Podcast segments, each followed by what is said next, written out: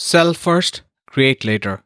Hey, I'm Ravi Jayagopal, and you're listening to Cut to the Chase.fm, a show that brings you business, tech, mind, and marketing hacks for entrepreneurs and digital creators.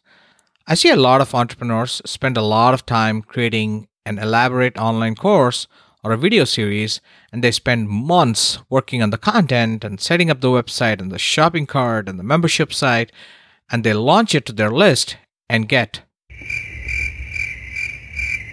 crickets. I was recently chatting with a good friend and a coaching client. He wanted me to invest in a membership program that he wanted to create, and he was very sure that he would be able to sign up at least 30 students and that he would pay back my investment using the fees from the first 30 students.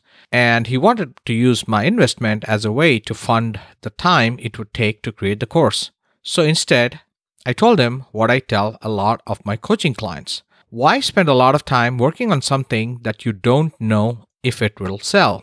Even if somebody says they will buy it when it's ready, there's absolutely no guarantee that they will actually follow through on that commitment because talk is cheap, right?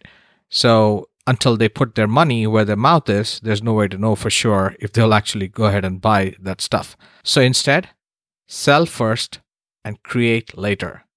So if you're going to charge, say, $100 for your online course when it's completed, then maybe you can try offering it to your audience right now for, say, a 50% discount if they're willing to pay for it today before you have ever created it.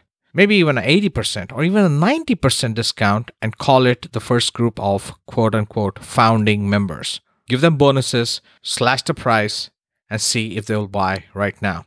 Now, obviously, they would have to know you and like you and trust you a little bit first before they pay you even a dollar for something that's not created yet, and actually something that you haven't even started creating yet.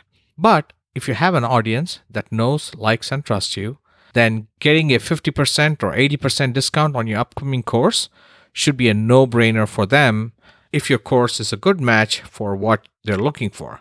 And that's exactly what you want to find out if there's a message to market match.